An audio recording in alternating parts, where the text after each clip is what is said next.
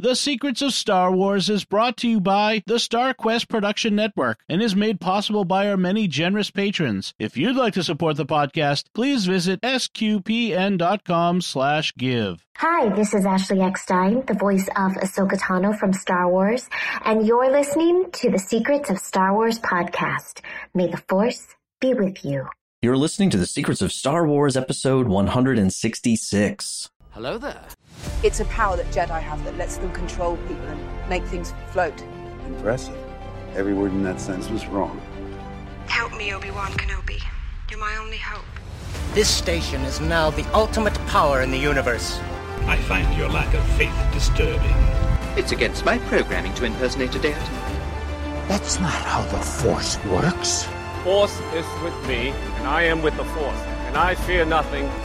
Remember, the Force will be with you, always. Hello there, everyone. I'm Mike Creavey, aka Old Ben, and you're listening to The Secrets of Star Wars, where we talk about everything connected to that galaxy far, far away, including the deeper themes and meanings. Please be sure to share this podcast on Twitter or Facebook and let us know how we're doing by leaving us a review, good rating, any way that you can do that. There's a lot of ways to do that, and we'll talk about that at the end of the show too. So uh, we're going to jump right in though today, though, because we're talking about Vision season two. We're picking back up with another pairing here to discuss, and tonight we're taking a closer look specifically at episode five, Journey to the Dark Head, and episode six, The Spy Dancer. So joining me tonight to do that is first up Patrick Mason. How are you doing, Patrick? Ah, just peachy. Glad to be here. Good, good. And Jason Eugea, how are you doing? I am so blessed. How are y'all? Doing good. I, I um I do have one news item I want to share real quick. I, I, take back what I said. This isn't so much a big, huge Star Wars news, and, but this is an exclusive and it's it's a sort of a uh, turning myself in here. It's kind of an embarrassing quick story, but my family and I went down to Washington D.C. to go on this little pilgrim, pilgrimage thing a few weeks ago. We live about two hours away from there, and for like a few weeks before that, I had been in uh, text contact with none other than Father Fett himself, who was studying canon law at Catholic University in Washington D.C. And the plan was that he was going to meet us I was going to text him when we got down there and he was going to meet us and we were going to you know, kind of walk around together and hang out. About an hour into our return drive home that night, I freak out and lean over to my wife and I'm like, I completely forgot to text father. Oh man. I was like, I completely, we got there with the kids, you know, you're getting strollers and stuff out. You're like, oh, watch out. There's buses there. Like, you know, and you get in and we walked around, we're checking everything out and I'm just in dad mode and I completely get never, never once, you know, in, in the DC traffic, I was so embarrassed. And I texted him later and I was like, I, I, told him everything and he just laughed. He's like, I just thought I got the day wrong. so, I'm happy to say at the time of this recording, um, you know, we're, we're going to try it again. I'm just going to go down myself, you know, uh, in a couple weeks. So I'll hopefully have a, a follow up on on that. Maybe a maybe share a photo or something in Slack. So, but uh, but let's let's jump in here today. Um, I asked you guys before we started. Uh, and I know Patrick, you'd said you've been on here uh, talking about visions. Uh, I haven't been on yet, you know, for any of these discussions, and and uh, I I was just curious, you know, for a minute or two here, if you guys want to kick off just with you know your impressions overall, you know, of of uh, this season, maybe versus season one, or just any overall takeaways you've had from it so far. I'm just curious. You know, I think my biggest takeaway, or the the thing I like the most about this season compared to last season is the variation of animation styles. Um, the the Vision season one was done mostly by uh, Japanese and South Korean, um, Asian studios for the most part, and there is kind of a distinctive style, uh, or I shouldn't say a, st- a style, a distinctive set of styles that we got to see portrayed in Vision season one. There were a number of different um, styles within that sort of uh, animation time span, I want to say. Mm-hmm. Um, and they were all good, and it, it, was good to see them. But it's been it's been a very different experience in Visions 2, seeing the animation studios kind of from around the world. We get a very different feel uh, on how the animation functions, how the stories flow, uh, the characters, just having characters who have accents. Right. Um, the vast majority of characters from Vision Season 1 were kind of the,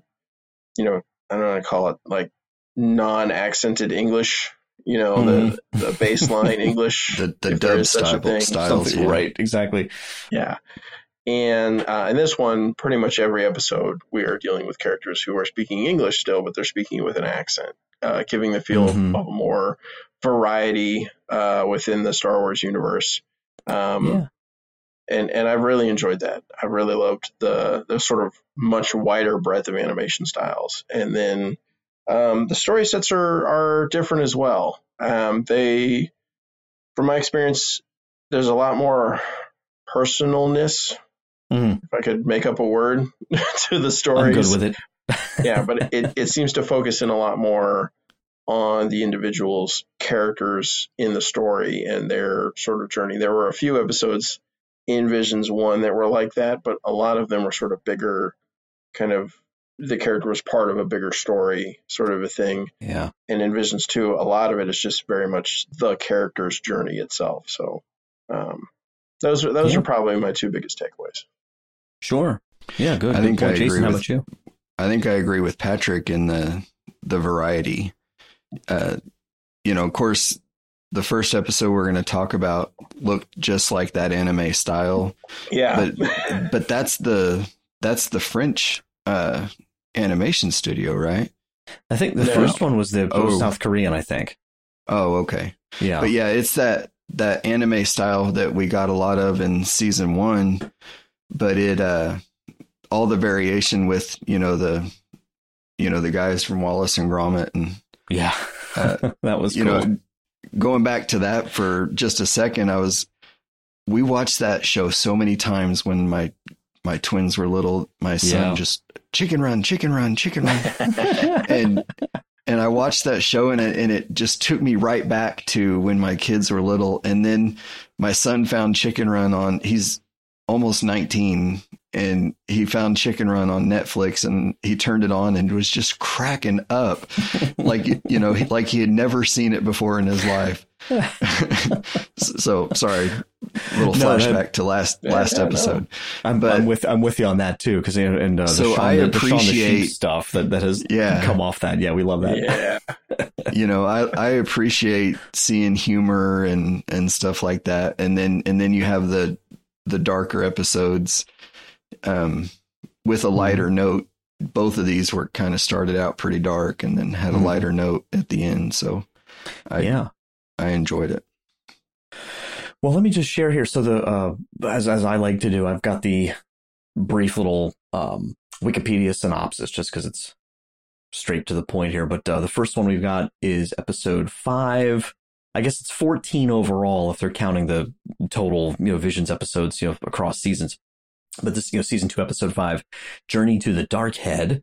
And the show description is spoiler alert. As I always say, you've seen it probably everybody listening to this, but just in case, skip ahead a little bit. So during the initial war between the Jedi and Sith, an adolescent monk named Ara believes that the statues on her home planet, whose stones around its base have foretelling abilities, control both light and dark, as one is lit in blue light and the other in red. She resolves to destroy the Dark Head in the belief it can turn the tide of the war.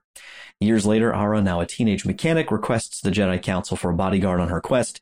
They assign a young Padawan named Tuul to the task. Tuul has recently lost his master at the hands of a sadistic Sith Lord, Bishan, leaving him traumatized and in constant fear.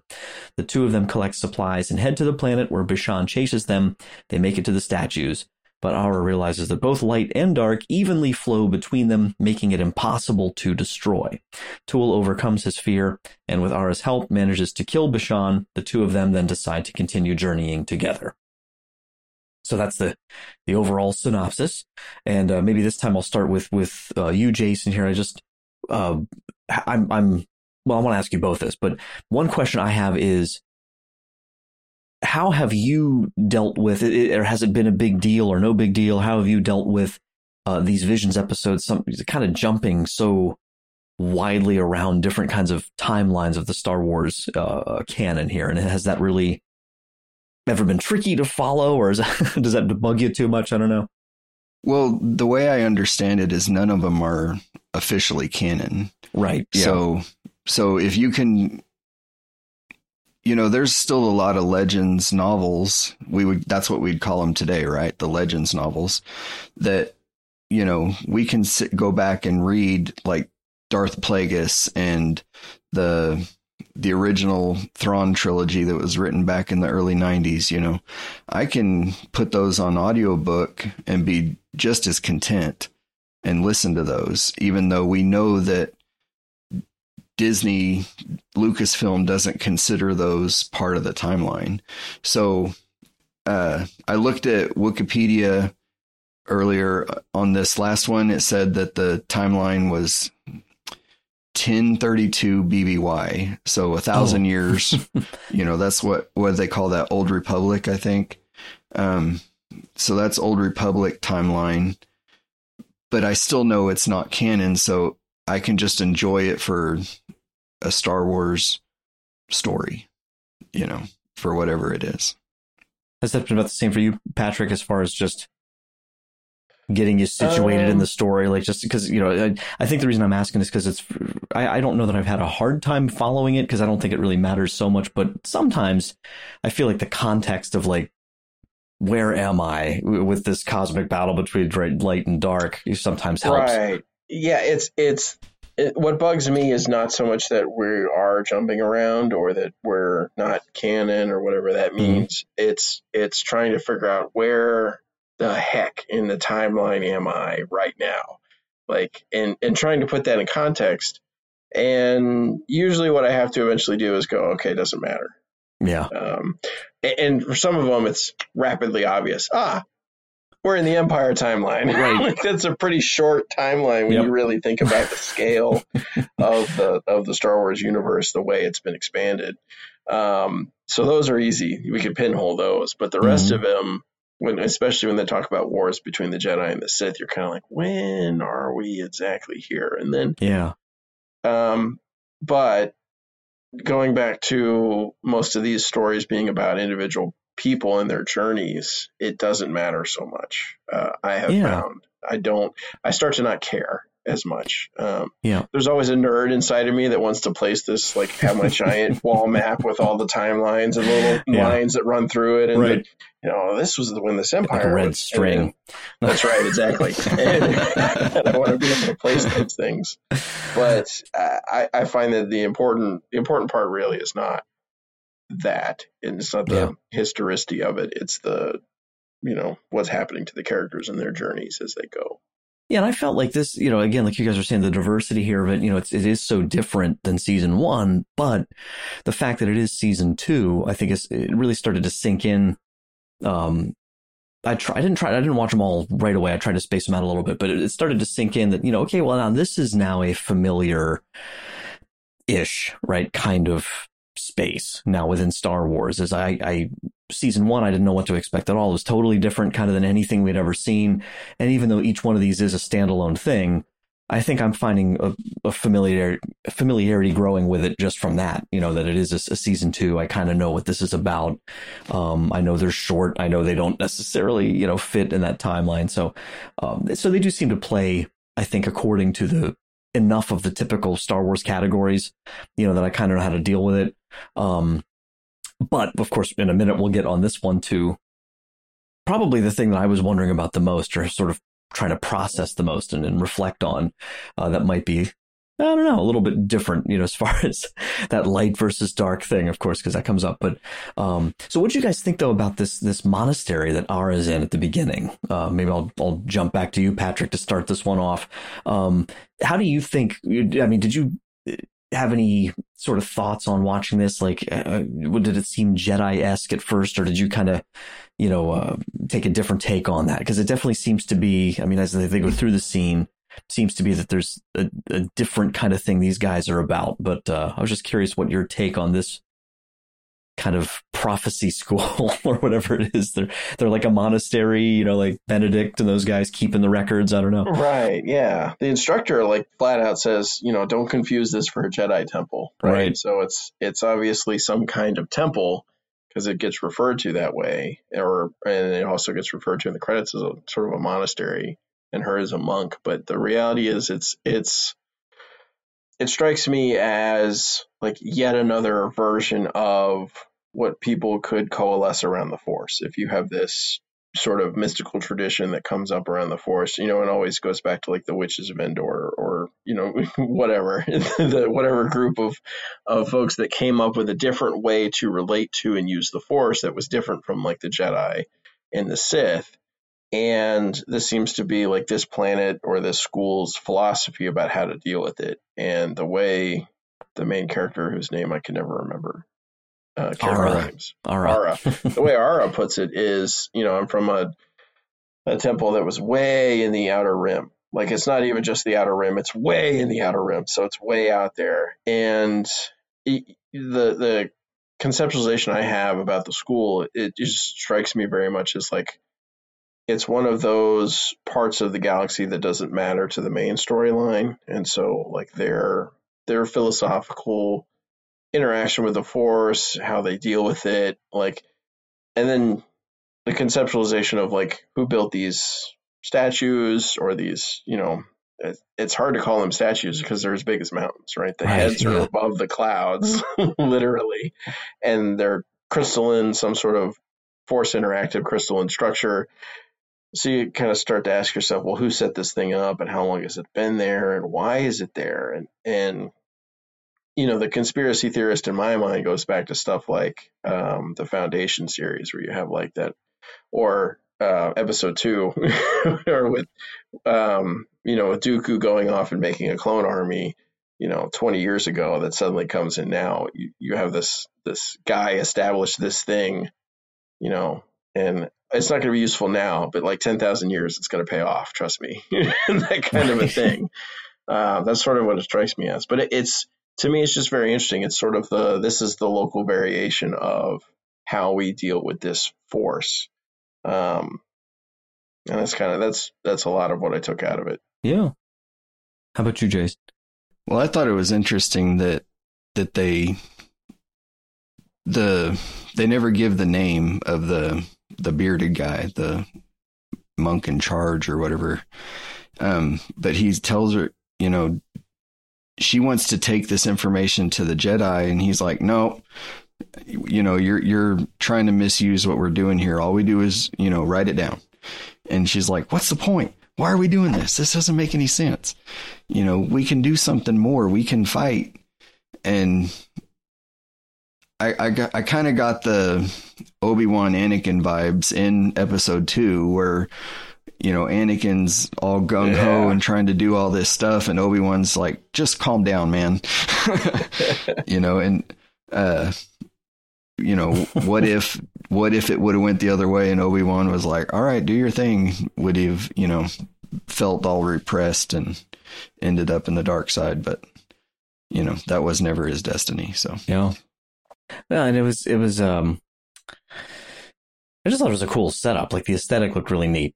And like the the pebbles and the rain and just everything, like having it down at the base of these huge things. It reminded me of the um uh, you know, this is as as much as I love Tolkien, this is, I'm not qualified to be on the uh, Secrets of Middle Middle Earth, so it's I can't remember the name of the the huge statues. I think it's a Isildur and another one of the the kings, but those huge rock The statues, right? pointing right to with the, hands north. out but like Yep. these looked even bigger than those you know Yeah, oh, going yeah. up so uh, that that seems like that might have i'm sure been in somebody's mind when they were animating it Well, when they were, yeah, when they were driving up the, when they were driving up that mountain, I, I almost forgot that they were headed to the to those statues, and they were they were driving. I'm like, why does that mountain look like a hand? right You know, and it was just huge, way bigger than their than their speeder. You know, yeah I was like, this doesn't make any sense. And I'm like, oh, she's going to the mountain. I forgot. Yeah, that's right. She's going up the side of this statue. yeah, Well- she's going to Yeah. the statue. That's right. And it's, it's neat here because i feel like i missed you know in the description here it says that it's it's years later that you know she's a teenage mechanic i don't know how many years i mean by definition that would have to be at least She's definitely bigger.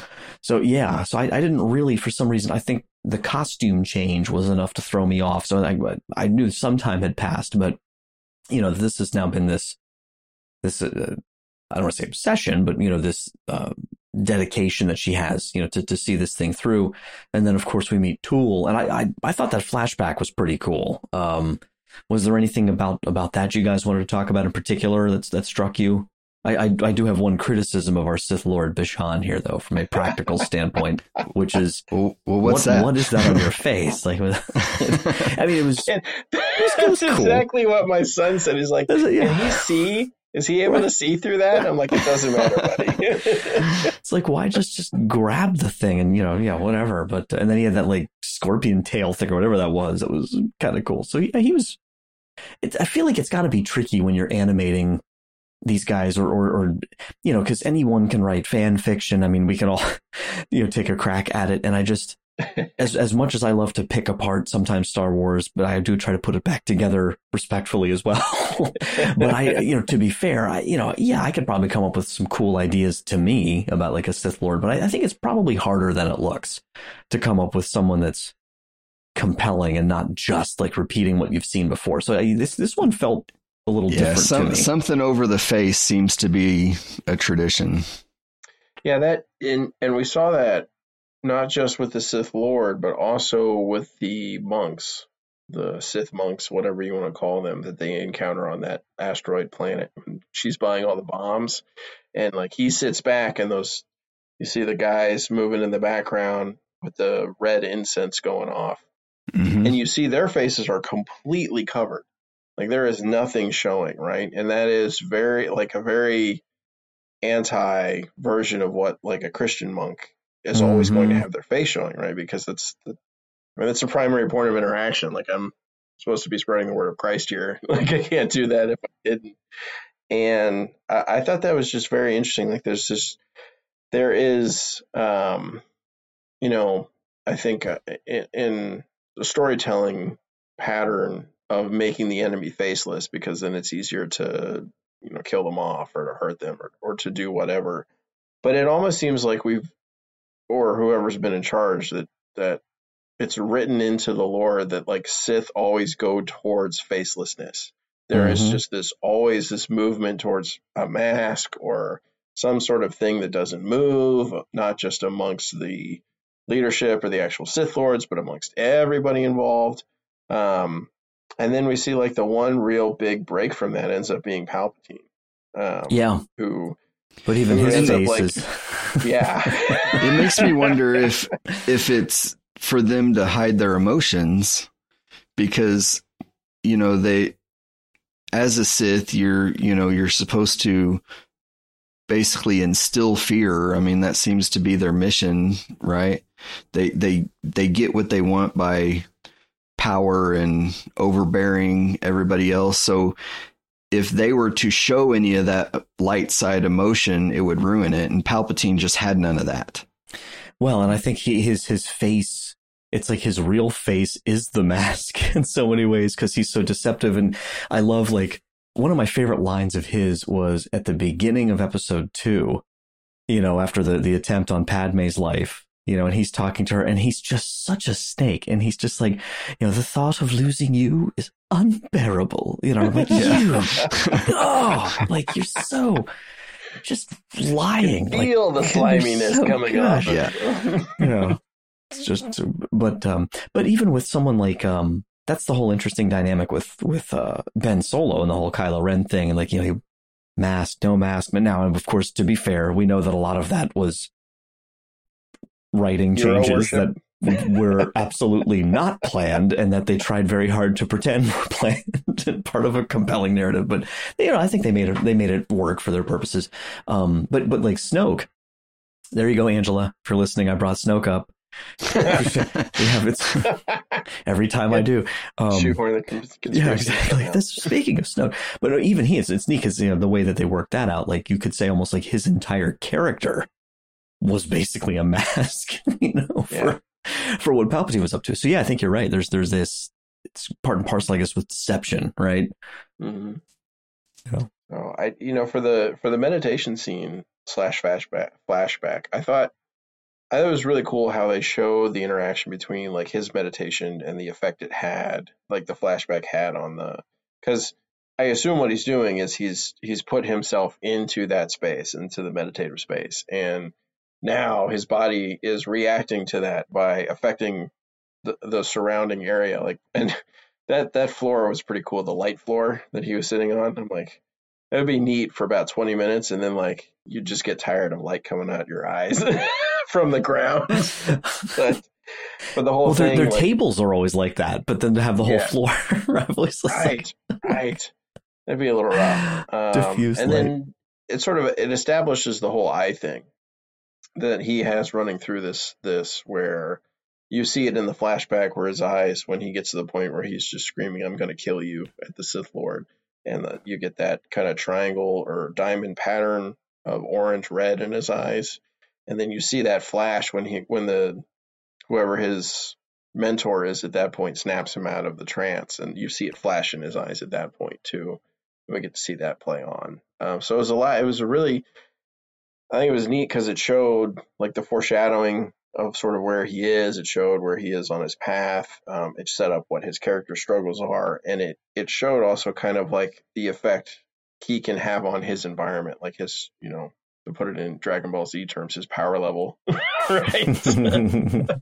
Um, Yep. but that he, he he really does and and the emotional uh his emotional nature because you know the the conversation between his mentor you know he has a lot of anger still in him and the other right um the other jedi there no it's not anger it's fear um and the struggle that he then has with that through the rest of the i mean as short as it is but through the rest of the episode yeah Well, and then of course you know they link up, and that, that was some some fun interaction I thought between the two of them. Like she's just instantly the the way they did the the camera angle was probably my favorite. One of my favorite shots is she just looks over, and you just see his head, you know, and she has to look down because he's shorter than than you know she expected. It reminded me I during COVID, um, when we were doing a lot of remote teaching, I had a I drew I should I should like screenshot or something.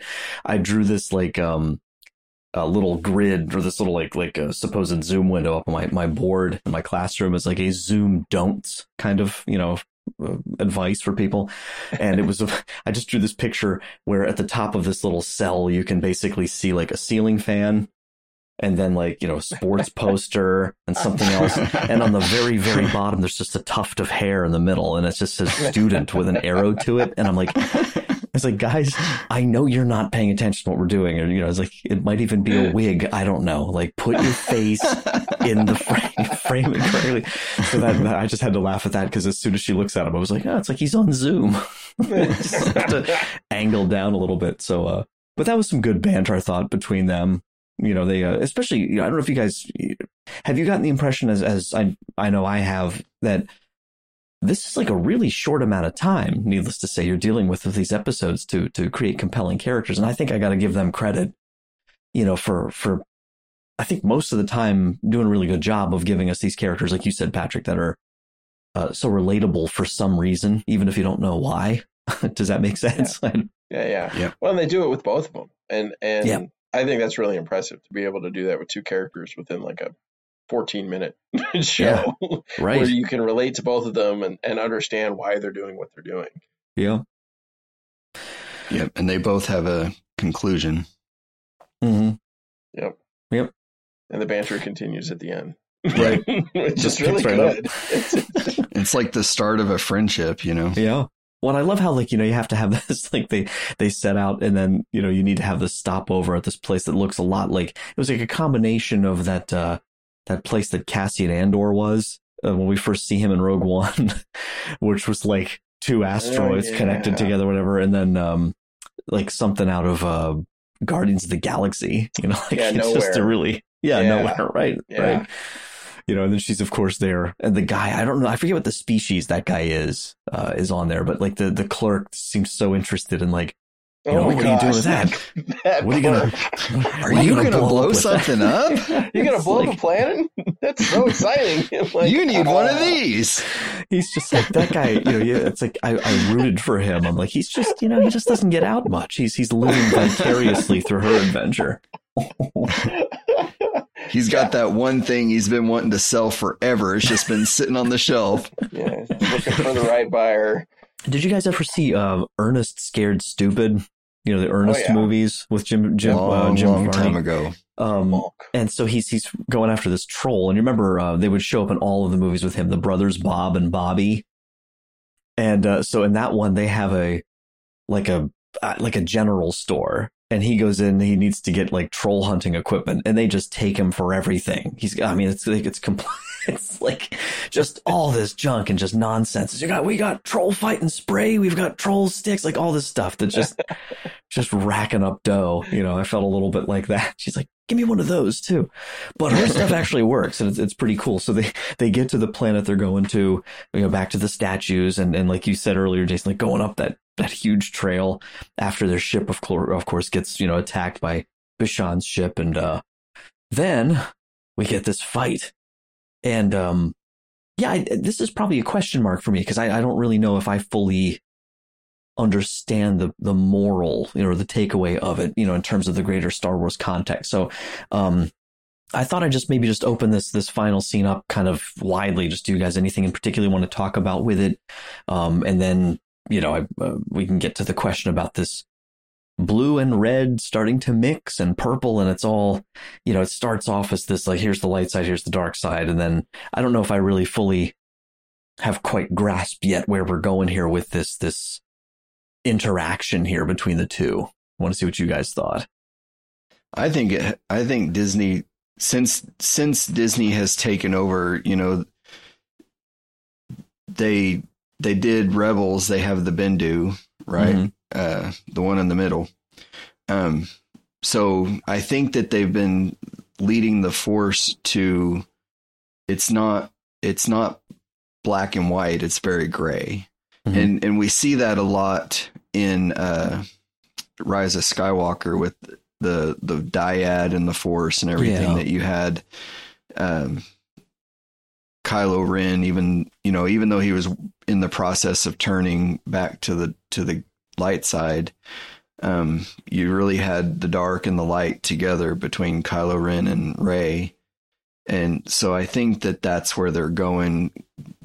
The Lucasfilm is going as a whole. That mm-hmm. that the Force isn't black and white anymore. Mm-hmm. What do you think, Patrick? you know, this was something we talked a lot about in episode one, uh, Visions, because that has a very similar conclusion with that character kind of coming to terms with her the darkness that she is still de- dealing with after. Oh right, yeah, to go back and check. Right, the artist. And, yeah, yeah, and you know, at the end of the day, her resolution is to kind of own the dark portion um, mm-hmm. and to move forward in, in some kind of balanced state.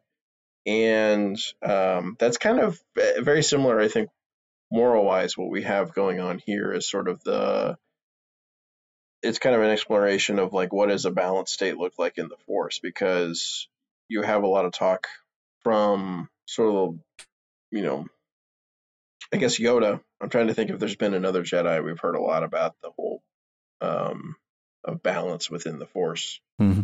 and what that means and how that plays out and um, you have the establishment kind of like of the the force and there being like a light side of the force and a dark side of the force but then what that actually means practically the more you explore that conceptually and then you have um, these you know effectively quasi or simply religious orders the jedi mm-hmm. and the sith and how they interplay with the dark and the light side and there's a lot of incongruities in a, in a lot of if you really dive deep into like the theology to you to i don't mm-hmm. really know if there's a better word really for it but on the light side and the dark side you hit a lot of issues um, yeah and in a lot of ways, it strikes me as somebody trying to kind of puzzle fit, you know, the best or some of the better parts of like Buddhism and and the parts yeah. that they liked about Christianity and just sort of try and right.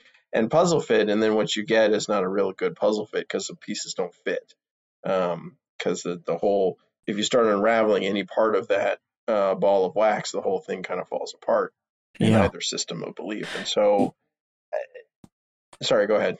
Yeah, no, because I, I agree totally, and because I what's always come to mind with with me is is you know I mean I I love Star Wars, I always will, but like it's not you know make make no mistake about it, I have plenty of issues with. with you know when it comes to the real world and my catholic faith with with some of the perspective of of light versus dark right. and and like because it's very dualistic which is not what we believe um yeah i mean the devil is not god's you know nemesis. He's a creature. Uh, you know, like there's no, like there's no comparison between the light and the dark. I had a priest years ago. I loved it. You know, he just, I was going through a rough time and he described the, you know, it was a, a reinforcement of the power of God and, and to, to, you know, not let me get disheartened about, you know, or give the devil too much credit. And he just said, he's like, you know, when you flip a light switch on, light and dark don't battle it out in this immortal, you know, you know, he's like, no, the, it's just gone. Like the light, you know, the light banishes the dark. And what's neat to me is like Lucas himself, you know, who I, I can't remember. I think he had a, a I want to say like a Methodist more or less kind of upbringing. Like he had a, you know, kind of mainstream Christian exposure as a child and, and has read widely and everything. Um, but I don't know that, you know, he's, he's ever claimed to be particularly pious or anything like that or a real believer. Um, but he had a, a short, you've probably seen it on YouTube, you know, years ago. Someone asked him about, you know, this and, and he, he has a short, like, I don't know, one or two minute breakdown of, of what his whole concept of the dark side was and the light side. And it's so clear and simple. And it's, it's, you know, you're going out in the world and you're tempted to the dark side that wants to, you know, cast shadows over the path that you're supposed to walk and to make you less than what you're meant to be. And it's it's a very Christian sounding notion of the dark being this this negation of the the good and this emptiness and it's not real power and all of that that I would very much agree with. So so yeah, I don't know. When I see stuff like this, I always get a little like squirmy, you know, like, yeah. well, it's the purple. Like, yeah. Well, that's it, it it's, very, it's like Manichaean kind of. There's this very like right. the, dualist. The, yeah, yeah, you have the dual, and that's exactly what you have going on with the two two giant statues looking at each other that are connected by this, you know, halo. Yeah, effectively that, also, you know, like the, you know, the halo is supposed to be the the light shining in from the divine realm behind the saint or whatever that's just supposed to showcase you know mm-hmm. this guy's special whenever you see it in a drawing or anything and what we have here is this giant halo connecting these two statues' heads, the dark head and the light head. And then through that is the rain that comes down that hits the stones that gives you the prophecies about the future. So this is supposed to be sort of portents of the future coming through this mm-hmm. this halo that's set up. And like it's interesting what I one of the things another thing I like about the Vision series is they get to kind of delve into this sort of stuff and it's not canon, right? like, right. Like they get to sort of explore these. Okay, well, if if we take this one saying of this Jedi or this one saying of this Sith, and we really run down this rabbit hole, what where do we get to? Mm-hmm. And is it mm-hmm. really consistent with the rest of the mythology or the or the theology of the systems? Um, yeah. And I think this was a this was kind of a fun one. Yeah, Anybody wonder love. if they're just using some of these episodes looking for more stories? And they're all of it. the writers are going to be like, "That's the one. We're going to expand on that." I wouldn't blame. I mean, it's it's a it's a neat way to. I don't want to say it's like throwing spaghetti against the wall, you know, or, or cast it that way. But but you know, from a from the standpoint of of trying things out, I feel like it is a good venue, you know, to try certain things out because for sheer entertainment, I'd I'd love yes. the Wallace and Gromit guys to come back and do oh some gosh, more of that. so, Just for pure entertainment. So great. Oh, I would you know love to see Shaun the Sheep end up in there somehow. You know. Uh, I don't know if you if you guys uh, Tim, a Timmy and Grogu last, mashup. Yes, yes, on the last podcast. But there are a ridiculous number of Easter eggs in the Wallace and Gromit. It is like all Easter eggs. You just stare at the background and you're like, oh my goodness. I have to go back and look more closely. Yeah. I only saw that one once. Oh my gosh. I'll totally oh, go yeah. back. Yeah, yeah, well, I want to make sure we, uh, you know, kind of give a, a, half and half ish treatment here. So, is anything else, you know, in particular, you guys want to cover, you know, about this episode that, that jumped out at you? I mean, we've hit on quite a few things, I think, here already, but I want to jump I to the other. I that next. they both had a cl- conclusion. You know, the that yeah. Tuul realized that he was sent there for a reason. That that thing that it was going to keep bothering him if he didn't, you know, confront it. Confront and him, then, yeah. And uh, Ara realized that there was no reason to blow it up because it's all going to just keep going, mm-hmm. and all she can do is do her part and fight her battles. It's that, that the old prayer, right, about the uh, wisdom to, or you know, the courage to accept the things you cannot change. You know, Yeah. wisdom to, to know the difference. You know, so yeah, Yeah. Yeah, I I absolutely loved the artwork in this one. Um Mhm. everything was at a grandiose scale. Everything. Like Yeah. every shot is shot in such a way to make whatever you're looking at as grandiose as it possibly can be. And it really fits. Like it, it's not done in like a cheesy way or like a way to kind of give it pomp and circumstance or anything, but it really works with the storyline. yeah, Uh, and I really love I, I loved all the artwork from this. And I love Yeah. the fights. The fight was amazing. it was really cool. On top of the statue, and then when they're inside of that ring and fighting each other, and the the, the speeder out of the back of the bl- uh, dying spaceship, knocking the other spaceship out of the way. I was like, "This is a solid fight. this is a good fight scene right here." it was one where I felt what, that that yeah, like I agree totally. Like if if if this were a series, you know, like like Clone Wars or something, I mean, like th- this specific studio, you know, just doing like a series, like episode after episode, I feel like that that would hold up really well. You know, Yeah. just the, the look of it. I was left with one more, one question. I just I just remembered was Yeah. Why were there no more monks in that? You know where the rocks were. Yeah. What, you know, because Ara was I don't know what five, ten years maybe older. Probably not much. Where'd Mhm. everybody go? Why are they? Why aren't they there anymore? Yeah, I don't know. They're all hiding. And maybe Or maybe because it wasn't raining, they were you know Oh, off true. doing something else. Yeah. like we only have to come in here when it rains. Yeah, Yeah. hang out at the temple. Well, that's uh for now. That's that's that's where we'll put a bow on it for that episode. But um, and I'll mention at the end, of course, um, you know, in our total wrap up, as always, you know, any if, if you guys listening, if there's anything in particular you're thinking about along the way you want to share with us, as far as feedback goes for you know the specific episodes, of course, you know, feel free to do that. But uh, we are going to jump now to our second half here, the uh, the Spy Dancer episode, episode six, and this one is out of uh, Studio La Cachette, which is pretty French sounding to me. This was I said to the guys, uh, well, let, let me let me let me give the quick description, then I have a, a quick little kickoff because uh, I think it was pretty obvious. Um, little aesthetic, um, you know, feel here on this that, that popped up and I want to share it.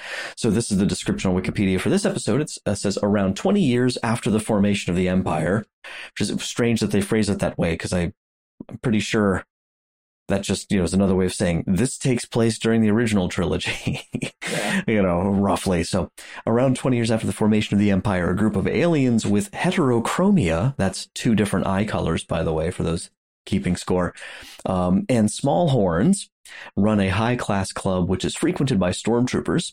It is revealed that the club's primary dancer, and I think it was, was it Loi, I think was how it was pronounced. Mhm. Yeah. Yeah. It's spelled differently than I thought.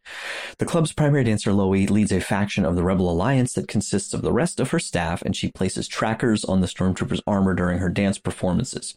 One night she spots a familiar looking officer, and in a flashback, it is revealed that 20 years prior, her infant child was taken from her by this supposed officer.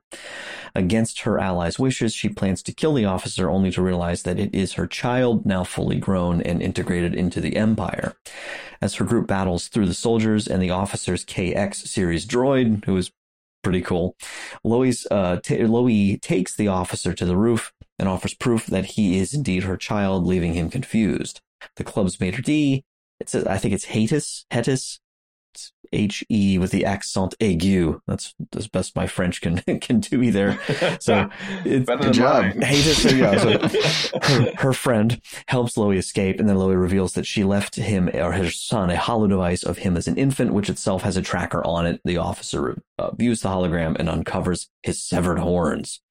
You just see little red marks there. So this one was pretty cool. Uh, we had uh, again the cast. The only one I recognized, uh, Lambert Wilson, uh, who is uh, he was in the um, uh, some of the Matrix movies. He was that Merovingian character inside the Matrix, and for our Catholic our Catholic audience here, he's also the abbot in the uh, the movie. If I can think of the name of it now, it was about the uh, the Tibhirine monks in North Africa. Did you guys see that one? Can't think of the name of it now. Of Gods and Men.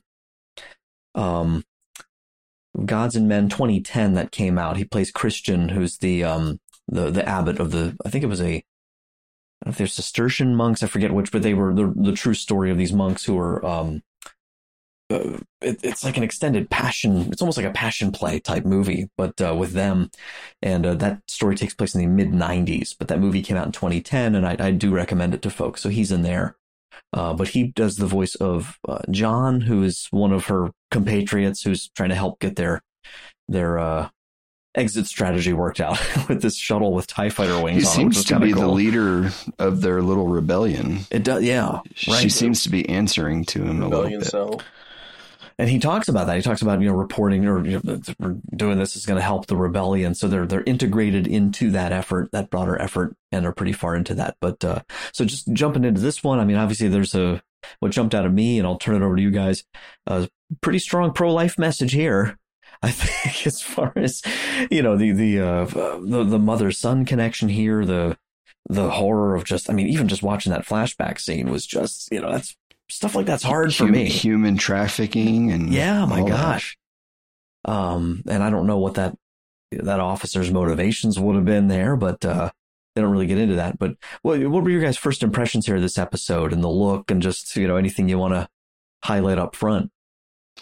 At first, it looked like we were literally going to, you know, where they're going to have go-go dancers and stuff, and I'm like, what are they doing in Star Wars, man? Yeah, But yeah, but when they got into, you know, the dance and stuff, it was more.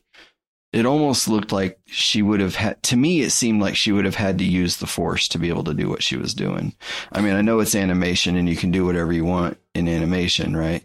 But it, looked to me like she would have had to use the force to be able to extend that.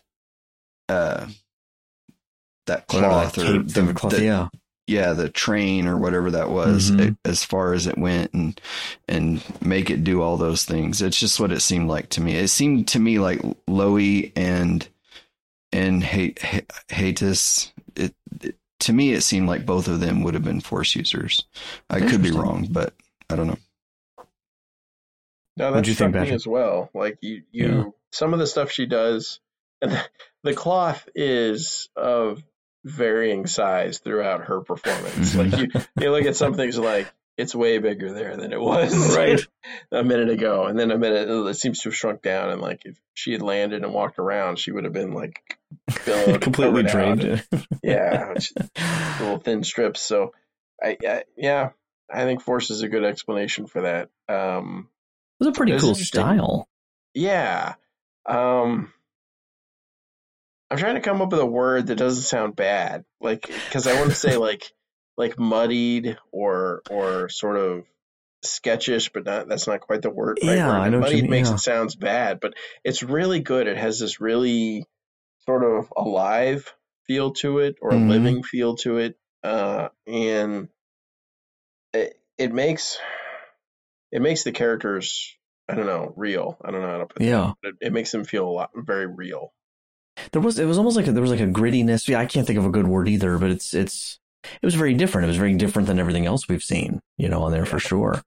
And uh, and the thing I mentioned to you guys at the at the outset, I mean, it's it's uh, very obvious, at least I think that you know there's a you know like occupied France during World War II kind of vibe to this, right? You know, these guys Yeah. like you could you could so easily maybe it's because I had I had just seen um Indiana Jones and the Dial of Destiny, so I, No. I had no lot of spoilers. I don't, nope, but a lot of you know, um, it's it's it's it's no spoiler, but you know what you've seen in the, the trailers and stuff about you know the de aging and all that. So like his a portion of it, you know, with seeing Nazis, you know, and everything, and I was just thinking like, wow, I could imagine you know Nazi officers or German soldiers, right, and they're they're in this place and she's you know doing this incredibly you know elaborate dance and putting trackers of some kind on them or some or, or steal i don't know planting something on them stealing something from them getting intel. It kind of had that feel.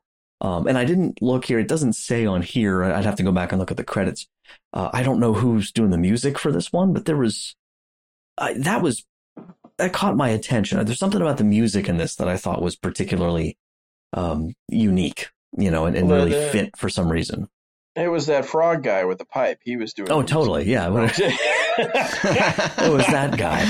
What, you know, I should have looked closer. Is that was that the same species as the frog you know, woman in Mandalorian? I should go back and check because that might be uh, kind of a, a cool connection. Yeah, that's a that's the that. the Halloween costume idea for this year. yeah. Maybe Jimmy, eh, if Jimmy's listening to this with all those pipes, he's got a collection. you know, Frog at least to, if he doesn't want to dress up like a frogman, you know, at least maybe he can lend a pipe to someone who would be willing to uh, to take on that that incredibly niche Halloween costume. oh my goodness! Did you notice we we had a oh, the first overweight uh, stormtrooper, stormtrooper? that yes. I ever saw? He that was a big fella. He was. When he pulled his helmet off, he looked more his you know head and neck they made him look more buff mm-hmm. but standing outside on the street before they went in he's pretty rotund yeah it wasn't a flattering art suit of armor per se yeah, yeah so it, was it was neat here because this I wasn't sure at first. Like I was wondering, I was asking all these questions, trying to line people up, and I was wondering if if uh, if Haydiss, it was like, you know, she she Loi's daughter? Is this your friend? Like, what I was trying to get that, but I, I don't think they didn't really approach that. Just a you know, coworker, someone else in the cause. But I did get the impression that you know maybe there has been in the absence or this tragedy that Loi's dealing with. You know, the, like maybe she has. Well, I think pretty clearly, you know, has been able to exercise some degree of, of this motherly role, you know, to uh, to her, uh, which was kind of cool. Yeah, when but, she's uh, telling her, you know, you're not ready. Yeah. Just, you know, hold on. Right. Yeah. Yeah. Well, and they there's it's right before they begin the performance, they're all standing at the right before they go through the the hole in the floor, mm-hmm. and they're saying, you know, it's something like uh, for the ones we've lost. Yeah. Right, and they all say it right, and yep. so you get this feeling once you get that flashback, harkening back to that, that, that she's not the only one that went through this, right? Mm-hmm. Like they killed everybody in my village. That's what she says, and stole my son. So she's like the sole survivor from the village. Mm-hmm. It's entirely possible that it's true of everyone else in that group. Right. Um, and so, in, when you're in that situation, it's very likely you're going to be fulfilling those roles for each other. Um, mm-hmm. Mother. They became the family. Brother, yep. Exactly. Like that was the built-in family. Um, yeah. And well, I that's think, something we see. That's that's really good recurring. You, I mean, you see that in Star Wars and Rebels. You see that in you know in Andor. They did that with him and the, the guys in prison. Like that. That's a recurring theme. I think that they they do well. Yeah, I mean it's. I, I mean that's exactly what Luke goes through, right? Like, yeah, rapidly. like, right, like twice, basically. he just happens succession. to, but he has this this weird thing of of you know finding his actual sister and uh his father's trying to kill him. So there's a, and he gets over his his aunt and uncle's death real fast, real very fast. quickly. Yeah. Well, because then then he rapidly has to deal with uh, Ben's death. Yep. or, or yeah. Obi-Wan Kenobi's death. and he acts like, like he knew him for a million years. That's right. He was a great man. I always love that thing, and um, that I can't ever recommend. I always feel guilty bringing it up because it's definitely not for children. But the uh, the uh, the the Family Guy Star Wars had their moments, and I always laugh with like the scene when when the like the, the orchestra's playing, and then like you know Chris as Luke freaks out because like all of a sudden John Williams and the orchestra get killed by the stormtroopers too, and he's oh, like yeah. John Williams. he's like we're gonna have to do the rest of this movie with Danny Elfman. they fucking play Danny Elfman. Oh my gosh! But I digress. No, but, but this was I, I gotta say I really thought the uh, uh, two of the just just sort of you know, I, not that credibly significant, you know, to the story, but two of the things I thought were kind of the coolest, just, you know, features of this was her, um, her wrist thing, like the, te- like the telescoping assassin blade that, you know, comes yeah. out of her bracelet. I'm like, gracious, like that is, that's, uh, that's handy, uh, I suppose, for someone to have.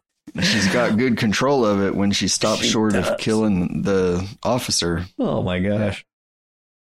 Well, it's yeah. it's interesting. It's not part of her normal costume, right? Like, like she she sees who, who she thinks is the old and the old officer, and she scurries gets everybody to go through the hole in the bottom to get them to go into the, you know, well, you're now part of the underground now for real. Mm-hmm. like, head on out, go pick them up. She's calling her her friend or whatever about picking them up, but she's got to take care of business, and that's when she straps on those things. And she, I, I really want to get a better close look at what she's got in that cabinet because it yes. doesn't look like just it look it looks like some pretty sweet weaponry in there at the end of the day. Um, but she goes yeah, after him with those tube things. She's loaded for bear. she had a really cool cabinet that she pulls her uh uh the intercom out of. It looked mm-hmm. like one of the protocol droids. Did you guys notice that? Yeah. Yeah. yeah Sitting on her vanity, her body. makeup vanity. yeah. Well, well I, it, oh, good. Like, yeah. It's interesting. She goes from like the conversation she has with, um, what is her name? Hey, oh, the the girl. Hey, uh, Hadis yeah. or Hedis, yeah. Hadis, yeah. The conversation she's having with Hadis, and then the one she has with the the guy, the mechanic. I can't remember his name. John. John. It's all this sort of like, okay, we're doing what we're doing. This is just another day. Um, like I eventually, I want to move on. We want to get out of here. And then, like the minute she sees who th- who she thinks is this old general, she's like snapped into action. Like, and I'm like moving full force get everybody out. We're going now. I'm going to kill this guy. Things are going to go down. We're moving. I don't care what's going to happen, you know. And it's interesting because like she's describing like a want to move on, and then she gets presented with this opportunity to like force it. Like she is because that's exactly what she says. Like this is going to set me free if I can mm-hmm. do this. Which and what she's talking about is killing a man, right? This killing this guy is going to set me free, um, and that is the way I'm going to move on. Which you know, if Batman has taught me anything, killing people does not does not result in being able to move on. So, um, I thought that was interesting that that was sort of this this theme we watched this um, character move through. It's really really rapid, but you you understand it like it's a move from. Um, I had this terrible thing happen to me. It's been mm-hmm. years. I've sort of made a life for myself, but I really haven't moved on, and I want to move on. And then suddenly an opportunity presents itself to yeah to get vengeance. Well, and she and she fundamentally is, you know, when she when she thinks her son is completely gone and there's no chance, then it's it's easy to kind of have the the killing of this guy be the be all end all, right? You know, that's that's the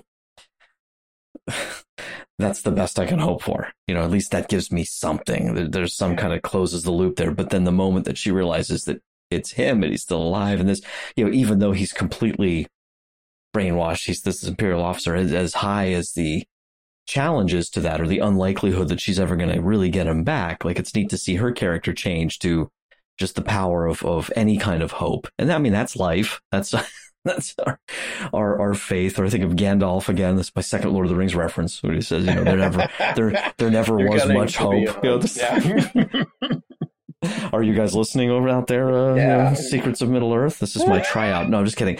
No, but when he says when he says something about like um, you know, there never was much hope, just a fool's hope. But that's you know, sometimes is that that's that's all you need, right, to keep you keep you going. Um, well, it's you know, because she once I get and I, I think I need to probably watch it again to see where she figures out that it's him. But she, it's like a, a complete reversal again. She goes and now instead of I have something to kill for, it's I have something to live for. Mm-hmm. Yeah. And um, she figures it out when she's up in that that booth where he's sitting the or the yeah. upper deck or whatever. Right when she sees when, him, yeah. when she when she pulls out that that pokey blade out of her wrist, she stops short of killing him because she realizes this isn't an old man. Mm-hmm. And she even says it on the roof. She says, "You're as old as my son should be." Mm. You know, maybe not those words, but that's basically what she's saying. And she realized at that moment up in that booth when she's ready to kill him, this isn't an old man. This is my son. Mm-hmm. And she, uh, it's interesting too, like his, his eye patch. I was wondering if it was, if something actually happened to his eye or if it was just a convenient thing, like he's covering it up because he has the two different eye colors. Like, like she would. Maybe. That yeah. that's a good idea. There was that, a. That'd be um, my guess for the because you know he's shaved his horns down. Yeah. You know, I'm really human, right? I'm not. I'm not some alien race because wasn't it? because I think it was- somehow. Yeah, Well, we kn- we know Palpatine, other than maybe Thrawn, Palpatine doesn't like non-humans, Right. Yeah, they're they're like ultra racist. especially in officer positions. Yeah. Well, that's. Uh, do you guys? Um, I, I, I. The only other alternative would be the. Um, it would be too silly. Do you ever? I think it was the second Mummy movie where like the. was like the. The this you know who who has made this reference lately, but the blimp pilot that they link up with, you know, and he's like, you know, "What happened to your eye?" Because his eye patch is like, "Oh, nothing." And he lifts it up, and his eye's fine. He's like, "I just think it makes me look more dashing." So, it's, so it's a good, you know, maybe a good good move, but uh, Yeah. but that was the only thing I, I thought that that would. I don't really know. They would. I feel like they would have to do something, right? Because because of Palpatine's position, because of that, you know, you'd you'd have to have something have happened to him, or his eyes not, you know, the two colors, or makes it a little less immediately obvious who he is, maybe. Yeah. Well, and it it it does a good job of um kind of telegraphing what they're getting at between the two of them because uh she his mother realizes it pretty soon, right? Who he Mm. is. And he doesn't. Right? And that is like he is he's unsighted, right? He's got half of his vision. He can only see half of the show. Right? Mm. And that is sort of like when he is talking to her about who he is, you know, the empire brings order and it, you know, it I've been a son, you know, just like my father before me, and we're you know, effectively touting all the, you know, we're heroes and we're the good guys and stuff. And so he's got kind of that, you know, we would call it um, rose tinted glasses, but he can only see half of the picture, right? Right. That's a good point. He's only getting like half of what the empire really is, whereas she is like she's lived the other half of what the empire is. Hmm. Cool. Well, well, and then of course they have this escape at the end, which I don't know. Now this is kind of a funny connection. I don't, it's a bit of a stretch because to be fair, Lambert Wilson was not in the first Matrix movie, but in the first Matrix movie, right when they go to rescue.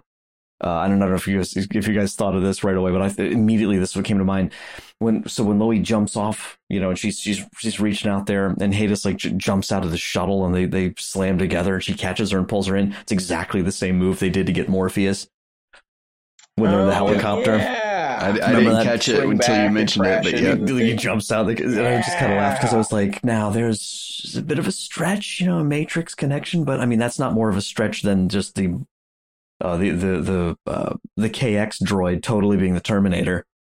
You know, and it's just there's all these I like fun how- cultural vibes.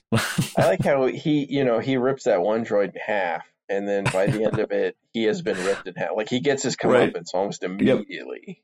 Um, that was that was fun. I enjoyed that. droid karma. Yeah. and we know they're pretty durable because I like one of my favorite lines that Kay has in uh, in in Rogue uh, Rogue One was when they're they're approaching Scarif, you know, and they're talking about like what happens if the uh the shield doesn't open and they it's like they smash into it and they'll all like be scattered into the vacuum of space and die, and he's just like, not me. I won't die. he's like, Yeah. I can survive in space. Jerk. But apparently you can't survive being ripped in half. So, but uh, well, actually, it does. It, it ends up grabbing uh, Hades. yeah, Hades. True, it has to be torn in half twice, I suppose. Then the head has to be ripped off. Yeah, That's, yeah, like a real Terminator. right, exactly. Yeah. Well, and they did something similar with IG um, in Mandalorian, right? When he went nuts, you know, his what was left of him started going Yeah. after Grogu on the ground. I was like, this is so original th- uh, Terminator. I love it. Yep. Yep. Well, is there anything else you know you guys wanted to wanted to cover or bring up from either one of these episodes? Maybe just to you know as we near the end of the show here Well, I, today. th- I thought it was interesting that they put these two episodes back to back because there was a couple elements that I saw and I didn't catch how it was the Matrix, you know, the Matrix scene where he reaches out to grab Morpheus. That was cool. But I noticed that there was something about in uh, Return to the Dark Head or Journey to the Dark Head, they Tuul is falling and off the mountain. Oh, yeah. And Ara goes down because she knows she has the parachute and she goes down and she catches him and, you know, they drift down to safety. Yeah. And then the same thing happens. I think it even happens a couple times because they're uh, in this in the dance when she realizes that it's her son and she kind of falls down Hades jumps down to try to save her, right, but right, doesn't right. really do a good job then. But then at the end of the episode, she does it. So I just thought that was an interesting uh, comparison or similarity between the two. I don't know why Sure. they did that, or if both of them had that same idea, or if it was written into the script, you know, from or like uh, the idea from Lucasfilm. I'm not sure why that happened, but Hmm. I thought that was interesting. Yeah, totally. How about you, Patrick? Any last thoughts? Any concluding observations? Um, you know, it, what's interesting to me is there seem to be some uh, real direct ties between a lot of these in and amongst themselves, uh, at least theming wise. I think, you know, we had a lot of balance uh, discussion or conceptual conceptualization between a few of the episodes. We've got sort of we've got a lot of family stuff. mm-hmm. Um, you know, I think episode three was the two sisters on the planet. The next episode is going to be the brother and the sister who are fleeing the Right. destruction of their hometown. This episode was a, you know, the the lat or the episode six is a, a mother and son. Month. Yep. Yeah, and the the last episode is a father and daughter.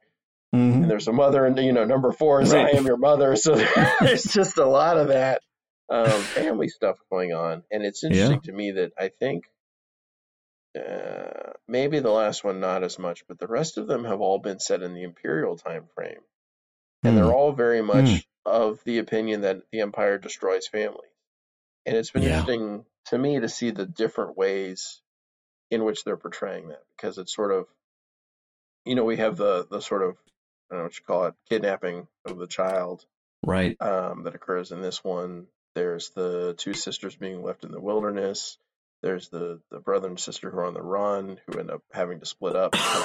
one's a force user and one's not, and sort of like the the dissolution of the family conceptually, like what what the empire really brings to the table. Um, Mhm. And then there's there's also, I think there's like you said, a French French resistance, sort of a deep running theme of the empire does its best to destroy the culture Mm-hmm. of of who are, and we saw this very bluntly in Andor. I want to say the uh, third episode, especially with the you know on the planet, and then kind of getting rid of these people's ancient sacred ritual because they wanted to build a landing field there, and sort of this is just the kind of thing the Empire does. It's just wipe out these cultures, and then Yep. we're sort of visions is is an interesting way to explore that kind of a, what that looks like to people on the ground. Sure, absolutely. Well, and we have a couple more to go here in this uh, this season. So, uh, so if you guys are good, I'm just gonna start to wrap it up here and preview what's coming up too. so that's it from us for this week. Listeners, what did you think of these two episodes of Visions? Please let us know. As I said earlier, just email us over at starwars at sqpn.com. Uh, or you can visit the StarQuest Discord community as well at sqpn.com slash Discord. You can find StarQuest on Facebook at facebook.com uh, slash StarQuest Media and on Twitter at SQPN.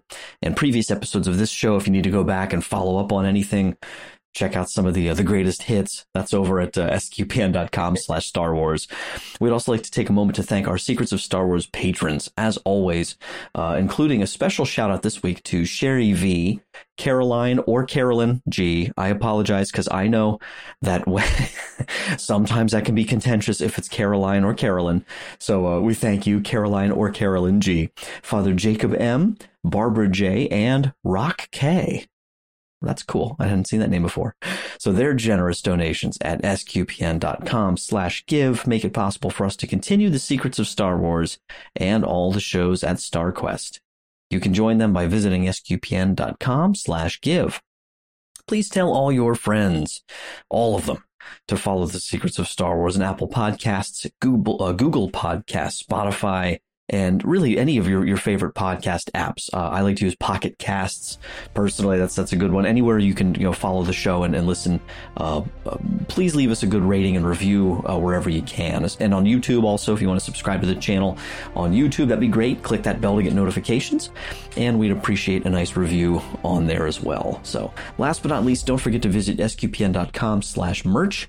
We can get all kinds of cool stuff over there. Helps support SQPN's mission all right, we'll be back in two weeks to unpack Visions Season 2, Episodes 7, The Bandits of Golak, and Episode 8, The Pit.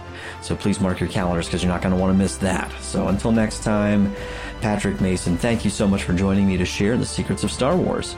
Uh, it's been a pleasure. Thanks for having me on. Hey, absolutely. And Jason Eugea, thanks so much to you as well. I enjoyed it, guys. Thank you. Hey, God bless. And once again, I'm Mike Creavey. Thank you for listening to Secrets of Star Wars on StarQuest. Here's another podcast on the StarQuest network you're sure to enjoy The Secrets of Movies and TV Shows. Find it wherever fine podcasts are found or at sqpn.com slash secrets.